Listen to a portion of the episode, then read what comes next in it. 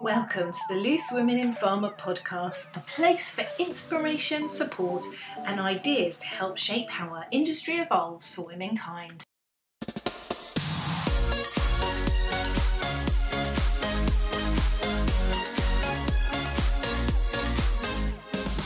So, hello, Miriam. Is 2023 treating you so far? Actually, it's pretty good. Um, after we got through the cloudy greyness of the first couple of weeks, I've enjoyed the weather, the beautiful mornings, the skies of different colours, and just felt, although it's been freezing, it's just felt like like lots of possibility ahead. And of course, last week we had our first Women in Pharma webinar events, our first offering to the community. So that was really exciting milestone as well. How about you? yeah, no, we've had some quite nice feedback um, from that as well, haven't we? So that's available um, in various places on LinkedIn. You can get get a link to it and have a listen. So if you if you missed it, do have a listen. Similar, I'm loving the weather is just this cold yet clear. Oh my goodness, it's just making my heart sing. I absolutely love it. And I just feel like I have a really great energy, um, you know, for, for what's for what's to come. I think after that December a bit, you know, energy levels dipping. January such a time of renewal. I absolutely uh, love it. Brilliant. So no blue Monday nonsense for us then. Exactly.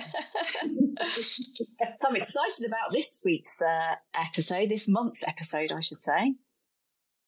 So we've called this episode Unmet Needs in Women's Health Hidden in Plain Sight. And this relates to um, pillar three of our Women in Pharma mission, which is to help our industry evolve better to serve women's health. And this is very much inspired by the uh, tw- Women's Health Strategy for England 2022, which was published um, last year in August. And it provides really important context for this um, episode. It's also relevant outside England. And I just wanted to start off by just reading out a little extract. Although women in the UK on average live longer than men, women spend significantly a significantly greater proportion of their lives in ill health and disability when compared with men. Not enough focus is placed on women specific issues like miscarriage or menopause, and women are underrepresented when it comes to important clinical trials. This has meant that not enough known about the conditions that only affect women or about how conditions that affect both men and women impact on them in different ways.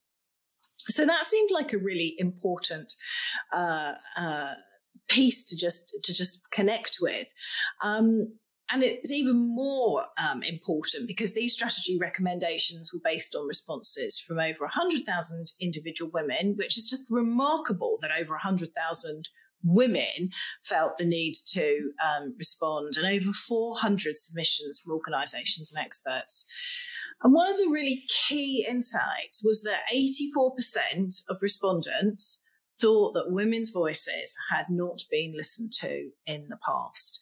So we called this episode Unmet Needs in Women's Health Hidden in Plain Sight because the evidence is there, but it hasn't always been heard or captured in a way that drives action we have our lovely guest, Hannah Marcus, joining us. Hannah is a market researcher who has been involved in some incredible work on unmet needs in women's health. And by the way, this report was submitted as part of the consultation on the women's health strategy that Sarah was just mentioning. Hannah's work with Discover AI has also shone a light on periods for the charity Bloody Good Period, menopause for the charity Over the Bloody Moon, and the very taboo topic of vaginal pain. I don't know what bloody name they would give themselves, but anyway. Welcome, Hannah. Hello. Thank you so much for having me. Um, I'm really excited to be here. Fantastic. So, we're creating this podcast for the brilliant women who work in the pharma, health, and biotech world. Many are in a position to make a positive difference to shape women's health and feel really driven to do so. Has your work on unmet needs been consistent with this idea that women's health needs are often hidden in plain sight? In other words, they're not seen, heard, or even captured? Um, well, you'll be surprised to hear that, like, yes, absolutely, that is the sort of thing that we've seen. Um, and I think actually, um, the thing that's really illustrative of that was actually how and why we decided to do the unmet needs project in the way that we did, because um, the group that, that came to me initially that we collaborated with, the Women's Health Tech Hive, they wanted to create this landscape of all of these unmet needs in women's health. So, not looking on a condition specific basis, which is how it had sort of been done before, but more go sort of what can we do across the landscape. And they initially, um, many of their network came from pharma or sort of um, clinical health backgrounds. And so their first step was to do an academic literature review and look at the clinical data. But then they had this challenge of if you're looking for the gaps, then you're sort of trying to fill in invis you know what isn't there like how do you look at all the data there is and then go well this is how much is is missing and so what we ended up doing was using a methodology that um, lets you look across lots of on- online data and look across like communities and activists and forums to see what people are talking about in these much less formal much less professionalized spaces and i think that's this idea of hidden in plain sight is kind of exactly speaks to that because it's not that we don't know. It's not that it's not being talked about, it's just it's not being talked about in the formal literature settings, um, which are so defined by you know where the funding goes and, and things like that to so so this idea of how could we harness unmoderated voices and places where people were going to ask for help or tips and tricks to solve these different problems was actually where we'd find what those unmet needs were in the first place. So, as a very evidence based industry, we're always looking at the data. But your 2020 report on unmet needs in women's health explains that there's this data gap in women's health. So, can you go into a bit more detail about what that means and, and how big this problem is?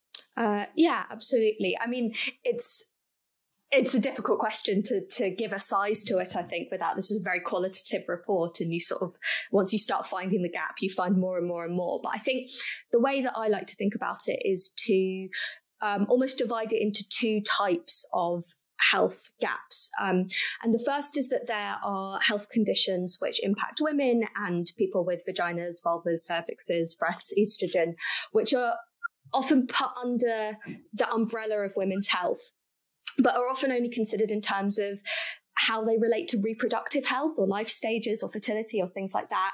And even then, that's not perfect because uh, when things go wrong and people need support with infertility or miscarriage, then those areas are often considered taboo. And, and these areas are underfunded, underfunded, they're under researched, they're often considered taboo topics, even when they're just sort of part of normal everyday life. Um, so, for example, there's been quite a lot of attention on endometriosis um, at the moment. So, um, Bodyform have been doing great work raising awareness of that with their Womb Stories and Pain Stories campaign, but also um, um people like Emma Barnett coming out and talking about her experience with endometriosis. And, um, you know, you learn about these things about how there's like a seven year diagnosis timeline before people find out that that's what they have. But also, you know, in Emma Barnett's case, the way that she found it out was that she was trying to conceive, and that's when she discovered that she had this condition. So it all gets kind of put into boxes and sometimes there's money and sometimes there's awareness, but not enough and not always in the right places. And then on the other side, there's conditions which affect people of all genders heart disease, diabetes, Alzheimer's, dementia. I mean, I'm not going to list every health condition that there is. Um, and these are the spaces where it's been shown by I mean, there's lots of figures talking about this, but the work of Caroline Criado Perez and her book Invisible Women, I think, is particularly big mm. there. And that's where um, we see research and data and clinical trials focusing on uh, men's bodies and using them to stand in as a kind of default for um, everyone basically so um, one of the examples that in the health space that um, got quite a lot of attention was the idea that um, heart attack symptoms look different in uh, a male body than they do in a female body. So the traditional symptoms, um, yeah, the traditional symptoms um, don't show up in the same way. And so therefore people aren't being diagnosed as quickly or even at all. And then that creates massive health risks. So I think when thinking about the size of the gap, it's thinking about both mm. women's health under this kind of initial umbrella versus health that impacts women and how those voices can be included. Wow. So literally, I mean, th- there's so many areas for, for exploration here, isn't there? Um, it's just you know the whole of our health. So, I mean, as an industry, we're really good at collecting and making sense of data. Um, what could the pharma industry do to help fill in these data gaps that exist?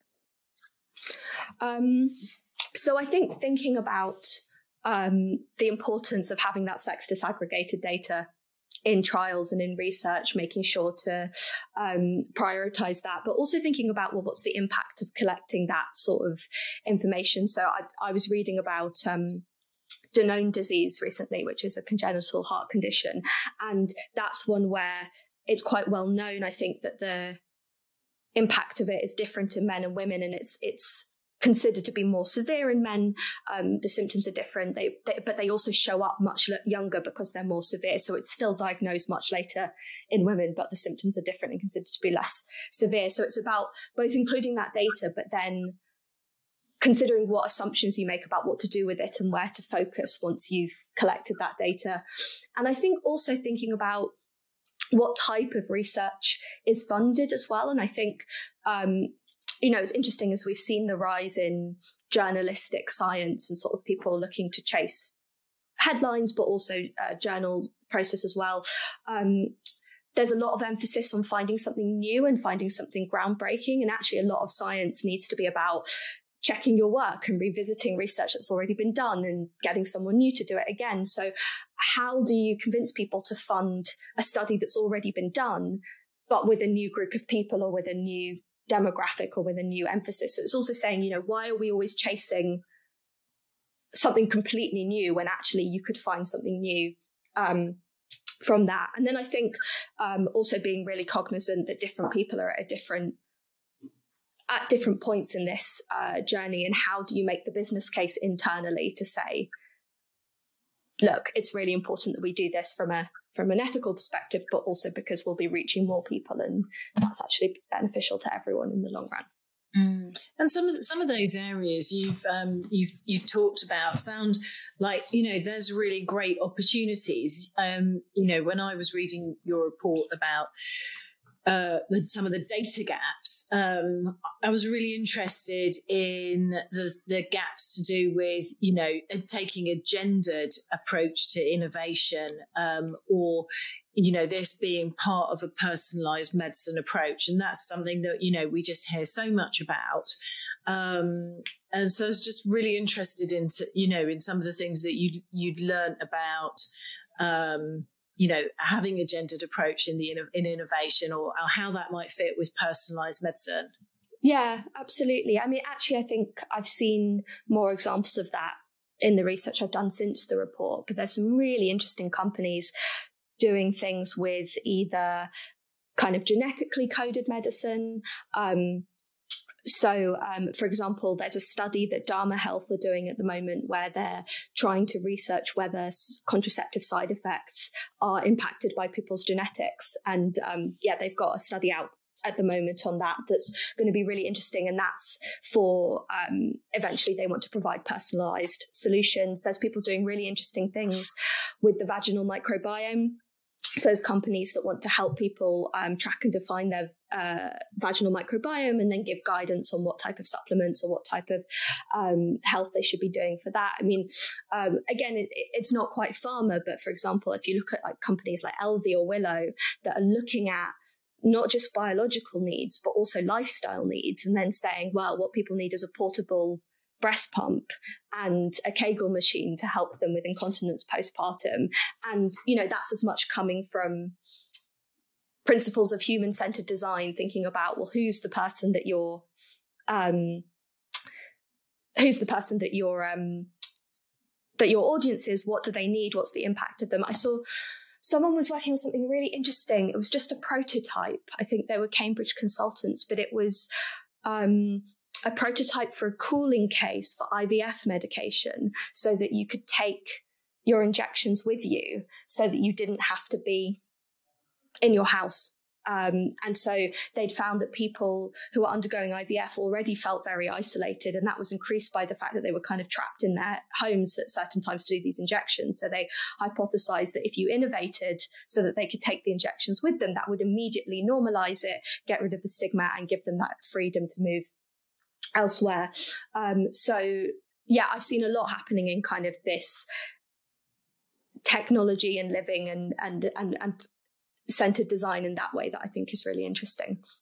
So there's there's there's lots of unmet needs, and just to go back to those those data gaps, and you sort of mentioned um, an, an, quite an interesting um, area there when you were talking about um, contraception. I noticed that one of your data gaps was this idea that women are expected to deal with side effects that are a no uh, a no go for men, and that seems quite um, you know uh, both obvious but sort of dreadful when you see it written down. Yeah. Yeah. And I think um, a lot of the discourse around when will we get the male pill, when will there be male contraception, has um, included this element of what what's seen as acceptable for some people and not seen as acceptable for other people. And I actually, this is a bit of a a left field metaphor, but um, I was doing, when I was doing my master's, I did some research into um, subtitles and television subtitles. And I was looking at how, I don't know if you've noticed, but they've massively improved over the past few years with streaming services. They used to be block capitals and now they're, they float around the screen. They're really readable. They're really great. And, but what's really interesting is that when you surveyed people who were hard of hearing and needed the subtitles back when they were horrible and clunky, they still expressed really high rates of satisfaction with them because the old they were just better than the alternative. But then once they became under universal design principles and more people wanted them they started to improve um, and now they're much better. And so i think with things like contraception there's this sense of well you know it's better than nothing and at least it works and that's what i'm judging it by. But i think what people really should be judging it by is is this an acceptable standard? Should like we don't have to be grateful for having a thing that's a right. We can actually say, well, maybe I don't want side effects, and maybe um, the standard should just be higher for everyone. Um, so, um, yeah, a bit a bit of a left field comparison, but um, it really it, I was sort of writing the subtitle essay, but thinking about my pill the whole time. So,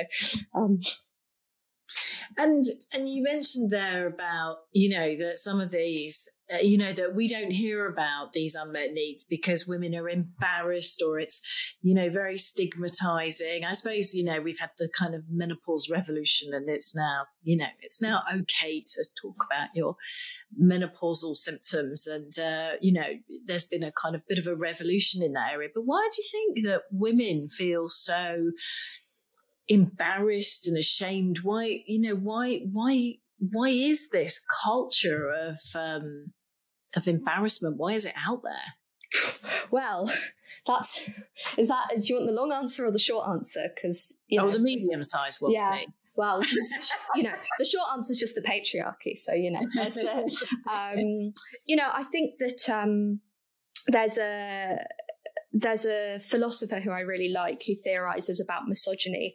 And um, she talks about separating men and women into human beings and human givers. And the idea is that human beings are expected to take masculine coded goods, which is sort of, um, you know, authority, status, uh, sort of being taking up space. And human givers, mainly women, are expected to to give feminine coded goods of um, being nice, calm, pretty, caring, uh, not causing any trouble. And um, she describes misogyny as the function of basically rewarding people for staying in their lanes or punishing people who try to take or give goods from the other side, which I think is really interesting. And I think that when it intersects with healthcare becomes really interesting because if you're always expected to care for other people and you're never expected to make a fuss, how does that interact with well, I'm in pain. I can't give what's needed. I, you know, making a fuss, uh, being sick is a, you know, you, you ooze, you sweat, you, you're not nice or calm or pretty or pleasant. You're in a bad mood. It's sort of almost inherently unfeminine to be ill under that kind of, um, and you know, it's not really like that in real life, but I think those kinds of sentiments really, um, in bed. And then, you know, things like the menstrual taboo specifically, you know, if from the age of 12 you're being told that you bleed every month and every month you're disgusting, you know, that's something that people internalize and will impact how they interact with um, other people, healthcare professionals, workplace, um, everything like that that was a that was a very good medium medium sized medium sized answer to to that, uh, that that that surprise question. so over the last thirty years, I've I've read loads and loads and loads of clinical papers, probably thousands, um, and of course, you know, you always look virtually equal numbers of men and women. That's the sort of stuff that you're that you're always having a having a look at. But what I was quite surprised about was when I was recently reading um, that many trials in the past have excluded women or assumed women's bodies are the same as men's, but just smaller, or not deaggregated the data. And that's probably something that, um, you know, that I haven't really particularly looked for in, in the past, you know, to see if the drugs that we might be working um, on perform differently in men and women. So that was a big um, big surprise to me. What do you think how women in pharma listeners who, you know, don't work specifically in women's health, so they might be working on a condition um, that equally affects men and women or, you know, roughly equally, what, what sort of things should they be thinking about or asking for when they're commissioning clinical trials or analysing um, clinical studies? Um, yeah, absolutely. It's a really interesting question and it's not you know, it's not my area of expertise, so I, I might speak quite broad brush with it. But again, to use use an analogy from a different um, sector, I used to work quite a lot with um, software engineers, and when I first started working with them, I would ask them for developments and things that I needed in the piece of technology that we were building, and they would say, "No, you can't have that. It's impossible." And I would say, "Okay, I believe you. It's your job. I don't know." And then six months later, my boss would say, We need this thing. And they'd go, Oh, well, okay, we'll go build it. And I was like, Well, I thought I couldn't have that. And as I sort of developed a better relationship with them, I learned that what they were doing was saying, not no, it's impossible, as in it's physically impossible. They were saying, No, we've calculated that it's too hard for the amount of time and money that you want to spend on this thing. And so we're just going to say no because we don't think that you want to invest in it. And I think, you know, when thinking about commissioning clinical trials or thinking about them when when you come up against these barriers that are we can't disaggregate this data or we can't include women or we can't include pregnant women learning enough of the language and the reasons that people say no and what does that actually mean to go? Well we're going to ask you to do this thing that is harder than the thing that you've done before? And what what does it mean to try to include hormonal cycles instead of something new? what does that change about the data? What time does it add? Uh, what difficult will, difficulties will it bring at the analysis on the other end? And sort of assume everyone's on the same page from a sort of ethical bar you know almost go i know that you agree with me that we must disaggregate the data. Now let's look at the challenges and barriers to it and solve together how to how to bring them. And actually, I think you can almost get further with that than sort of saying, I know you don't really want to do it. And, you know, and I'm not saying that's what people are like, but just I think when working with people who there are these practical barriers and they're not good enough reasons to not do it, but that doesn't mean it's not hard. And I think recognizing that and looking at the approaches. I think there's been some great um, work done in recent times on designing clinical trials around the needs of patients and actually including uh, patients in the trial in the trial design so mm. that their um, their unmet needs can be more more met. You know that's something which has definitely um, been happening in in recent um, years. So you know that idea of thinking oh, does our medicine work differently at different stages of um, a woman's cycle? Or, um, you know, asking it, even if it works differently in men and women, is, is, is a really, um, is a really important thing for us to sort of start thinking about. And, and hopefully that's something that in our podcast um, and all the other things that we're doing that we'll be exploring a bit a bit more um, in the future. Um, are you are you aware, Hannah, of any um, trials or that take account of those cyclical variations? You know, in uh, you know, particularly just normal cyclical variations, or even studies that um, are, you know, looking into um, you know, do they take into account the fact that women might be using hormonal contraception? Is that something that is being talked about? Do you know? I mean, I think it's definitely starting to be talked about. Again, it's um, I think there are probably people who could speak better than me on the actual specific trials that are, that are happening. I did see a company called Hormona literally today just released a paper looking at the impact of testing hormones in clinical trials and the efficacy over that. So I think that'll be really interesting to to look into that and see what they're um, saying. I think that the contraception piece is really interesting because, you know, what I've observed in um, an adjacent space, for example, is that you're now seeing a lot of um, fitness apps and skincare brands who are starting to say, well, let's let's attune your exercise to your cycle, or let's give you skincare that's attuned to your cycle, and um, that's a really good an interesting thing to think about. Again, it's not one size fits all; it sort of flows, but at the same time, you know, I can't use them because I'm on the pill, so they don't. They've sort of gone right. It's great that we're now thinking about hormones, but they've only gone as far as kind of natural hormones and your luteal phase to your uh, I can't remember the names of the other phases, but you know, the other phases. See, if I were doing it more, I would recommend the phases. So I sort of think, well, if they're not doing that in these consumer spaces, you know, how would you, how would that translate to, to the more pharmaceutical spaces? And also because there are lifestyle barriers as well. Like if I um, if I had to stop my contraception to join a clinical trial, would I choose to take that break in my life? And particularly if, you know, if I'm using it to treat fibroids or PCOS and endometriosis, you know, it's not just about pregnancy.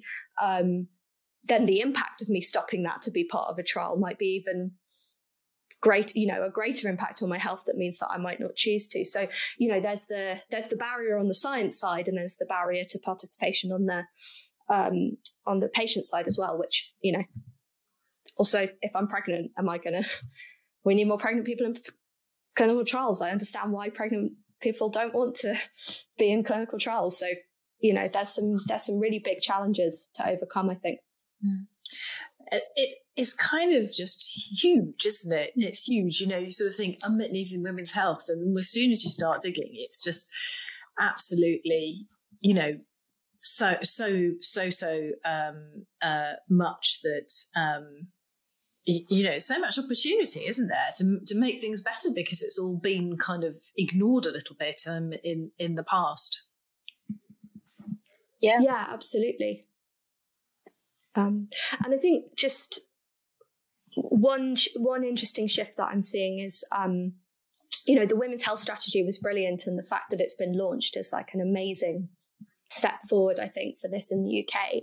But some interesting criticisms of it I've seen is that it's still very focused on specific conditions or sort of specific moments where people might have a health issue and, and an intervention and something that I was recently doing some work with Bloody Good Period, looking at the everyday experiences of menstruation. And, and the thing that they're really trying to make people talk about more is sometimes these conditions aren't linked to a specific issue or a specific illness or a specific life stage, but it's something that, that goes across a whole life and ebbs and flows and takes different experiences. And I think uh, this idea of how can healthcare start taking a life course view instead of a life stage view is a really interesting um, shift that I'm I'm really interested to see how more people start to take that on.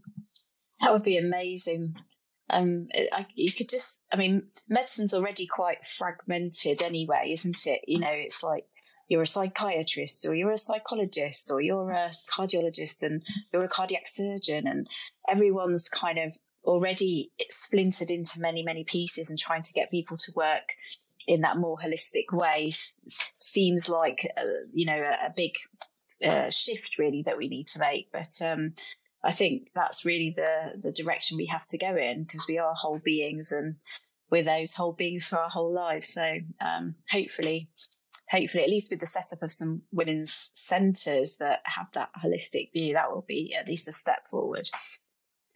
Um, so I know you've been also interested in the experience of periods, menopause, and vaginal pain. What have been your personal observations about the information and education available, given that periods and menopause do affect actually half the population? Um, yeah, really good question. I think that something something that came out in that initial report that's really important to remember when talking about these gaps and, and information available is that sometimes it's that there's no information, there's not been research, and sometimes it's that there is research, but it's not evenly distributed and it's not available because the education programs aren't good enough or because people who live in areas that are less well served by schools or healthcare or, or things like that don't have access to it. And on top of that, I think the the role of stigma and shame, meaning that information isn't in the public eye means that people are often finding things out for themselves for the first time, sort of, you know, almost reinventing the wheel every time someone starts their period because, you know, it's not clear that you can just go and you have this consistent experience. So I think when thinking about intervening, it's this mix of where do we already know the answer? And we just need to make sure that everyone knows the answer versus we need to do new research and, and find out new things.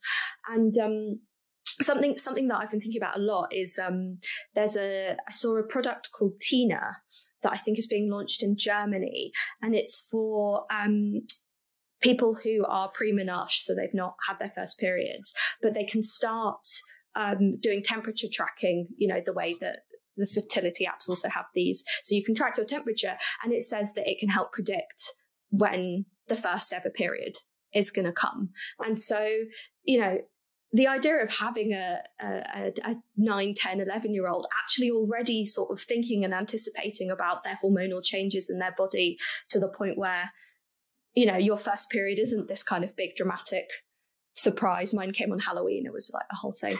But, um, you know, um, I think we'll in the same way that I am really conscious that I'm so aware of menopause so many years before, you know, it's coming from me in a way that my mother wasn't, to think that, you know, my children might sort of know when their first period might be and it not be this scary, traumatic thing, but something that everyone just normalizes, I think um, is a really interesting mm. shift that could be coming. Gosh, so I could just imagine, you know, someone being obsessed with it all and measuring temperature all the time and oh you know it's it's a fine balance isn't it like knowledge and and then just i don't know um, relaxing into the natural flow of life to use the pun um, so um, we could talk all day, and obviously this is all really fascinating. Um, so much of this was new to me, which is kind of ridiculous, really, considering I've been a woman, a female my whole life. And yet, you know, this has